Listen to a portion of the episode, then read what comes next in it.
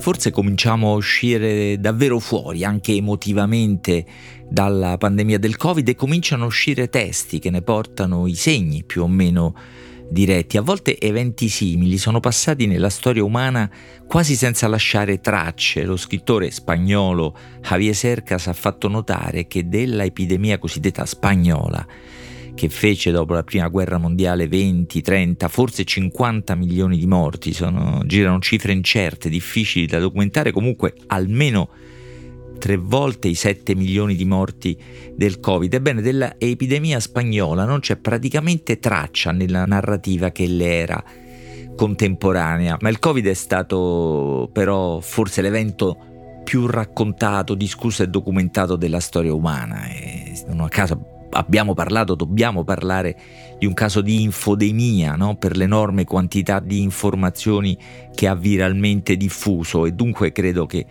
leggeremo spesso storie che ne porteranno traccia nei prossimi mesi, nei prossimi anni. Sarà anche un modo per condividere qualcosa che ci ha accomunato o invece no, per misurare le distanze e ancora le ostilità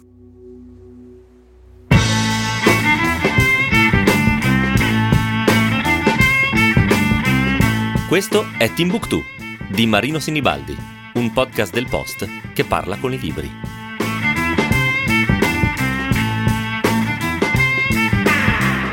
Intanto c'è questo breve diario della pandemia che ha per titolo, un titolo fermo e ironico, Arresti domiciliari. Lo ha scritto Alan Bennett, lo ha pubblicato ad Elfi in una collana di microtesti, qui una sessantina di pagine appena in un piccolo formato, sono una serie di annotazioni, un vero e proprio diario che inizia il 24 marzo del 2020, quindi siamo all'inizio della fase acuta della pandemia, quando abbiamo preso tutti coscienza, abbiamo cominciato a mm, adottare o subire delle misure molto particolari, molto peculiari, molto originali, inattese dal 24 marzo 2020 più o meno all'anno successivo, con un picco, oddio che parola pandemica, con un picco vaccinale, diciamo, no? perché proprio il 31 dicembre del 2020, quasi una, una rinascita che arriva con la fine del vecchio anno, Alan Bennett si vaccina. È un, pieno di note divertenti e acute. Alan Bennett è uno scrittore notevole, forse danneggiato dal fatto che scrive solo per il teatro, cioè danneggiato nella, nella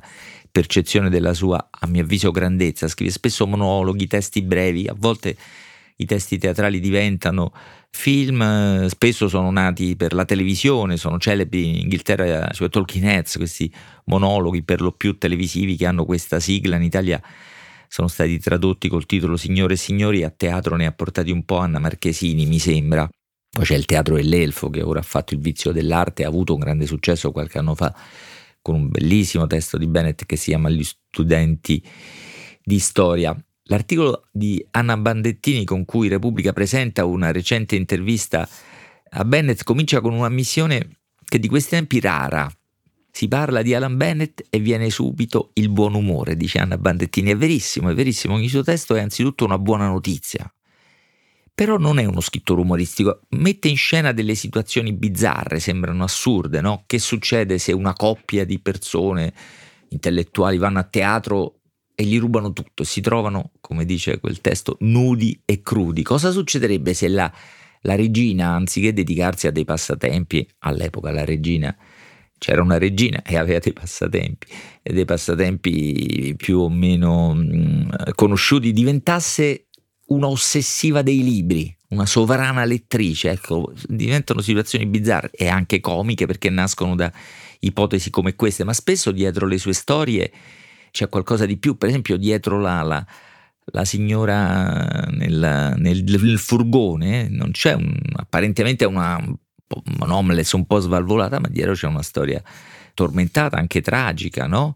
La signora del furgone è, è, poi un film che ha tenuto, mi sembra, il titolo originale The Lady in the Van. Il gioco del panino, che per me è un vero capolavoro, eh, racconta qualcosa di, di drammatico, di tragico, racconta la pedofilia, anzi no, non racconta temi Alan Bennett, ma persone per cui racconta un pedofilo con una capacità di intimità che davvero scuote sicurezze e, e pregiudizi in teatro lo ha portato il bravissimo Arturo Cirillo in questo caso, ma ecco ogni opera di Alan Bennett è così intelligentemente brillante e acuta che sposta un po' il punto di vista, no? Perché fa sorridere, per questo fa sorridere delle, delle goffaggini, delle insicurezze, a volte delle miserie dei suoi personaggi, ma spesso di noi stessi, di noi stessi elettori. Sentite cosa appuntava il 28 aprile in questi diari della eh, pandemia. Il massimo che si possa desiderare dai lettori è che pensino, ecco qualcuno che capisce cosa vuol dire essere nei miei panni. Non è quello che intendeva E.M. Forster, l'autore di Camera con Vista, con nient'altro che connettere, no? Only connect era la parola chiave di Forster, no? Non è quello che intendeva Forster, ma quello che intendo io. Poi chiude questa notazione, ripeto, il massimo che si possa desiderare dai lettori è che pensino, ecco che qualcuno che capisce cosa vuol dire essere nei miei panni, cioè la capacità di medesimazione. Poi quel giorno chiude con una delle sue un po' battute, in questo momento nient'altro che connettere vuol dire darsi di gomito, qui ci sono anche i gesti della pandemia che rimarranno memorabili. Cosa impara lui nei suoi, cosa dice dei suoi arresti domiciliari? È una serie di osservazioni minime a volte, ma a volte analitiche, no? che descrivono i cambiamenti come li stava vedendo. Per esempio, la BBC stava mettendo in scena, stava registrando un'altra edizione di questo suo programma di Talking Heads e lui da casa, senza muoversi, a distanza cerca di collaborare, ma anche notando tutti i mutamenti, eh? non c'è più il tipo che a due metri, anzi a 20 centimetri dalla faccia ti riprende e ti dice cosa devi dire, c'è tutta una serie di annotazioni anche più profonde, per esempio il, il 10 luglio, e quindi sono passati quasi 5 mesi, sì, il 10 luglio nota, si dà il caso che l'isolamento stia cominciando a togliermi la parola, Oggi dovevo chiamare l'ottico per spiegare che avevo rotto una stanghetta degli occhiali ed ero talmente in difficoltà che è dovuto subentrare Rupert. Lui non l'ha trovato strano per niente. Io sì. Eh, questa è la tempestiva registrazione di una specie di crisi del linguaggio, una crisi della conversazione che è nata durante il lockdown e poi è tracimata nel dibattito pubblico post-Covid così depresso e così povero. Mentre Rupert, che è il suo partner, sale al piano di sopra a fare Pilates in Zoom con un insegnante che è rimasta in Canada, in una di quelle cose buffe cui ci siamo presto abituati, eh, Bennett eh, fa quello che ha sempre fatto. Chiuso in casa, osserva il mondo con curiosità e con indulgenza. La curiosità non lo, non lo abbandona mai, ne approfitta persino nelle poche uscite, pochissime, passeggiate intorno a casa. A un certo punto incontra un ragazzo che lo, che lo incuriosisce, ha una lunga conversazione molto curiosa, vorrebbe essere più preciso, ma l'apparecchio acustico non funziona bene, quindi si perde molto, però è l'occasione per lui per ricordare che la sua curiosità lo ha portato in una lontana visita al Pantheon di Roma a ignorare quello che tutti facevano, cioè osservare la struttura e discutere l'architettura, ma a parlare a lungo con uno scalpellino e il padre che aveva lì incontrati. E io devo dire, sono andato molte volte al Pantheon, ho avuto la fortuna di incontrare uno scalpellino. Questa è la curiosità di Bennett. L'indulgenza è ancora più interessante, ancora più peculiare. Lui ha sempre trattato un'indulgenza che non è, non è indifferenza e non è debolezza, ma è umanità. Ha sempre trattato così tutti i suoi personaggi, meno ovviamente i ricchi, i politici, i potenti. No? E la, l'indulgenza è la virtù pandemica per eccellenza, l'unica in nome della quale possiamo eventualmente giudicare quello che ci è successo, enorme e, imprevedibile come ci è apparso. Dunque queste annotazioni di Bennett sono un po' una lezione di scrittura e di sguardo, affiorano dei ricordi familiari, quelli della sua famiglia di Leeds, il padre era un macellaio con, e ogni tanto cambiava fissazioni, ne aveva di buffissime e trascinava tutta la famiglia nelle sue particolari ossessioni, ma qui spicca la figura dello zio Norris, lo zio Norris che ormai persino ritirato in una casa di riposo, quindi piuttosto anziano, continuava a promettere che sarebbe diventato milionario, a garantire che sarebbe diventato milionario perché aveva trovato la cura contro l'artrite. Io non vi dirò qual è questa cura perché solo la penna brillante di Alan Bennett la rende credibile anch'essa da osservare con indulgenza. Al vertice di questa brillantezza lo raggiunge subito veramente, eh, perché la prima annotazione quando arrivano le misure del governo è questa da buon over 70 sono ufficialmente esortato a starmene isolato e in casa.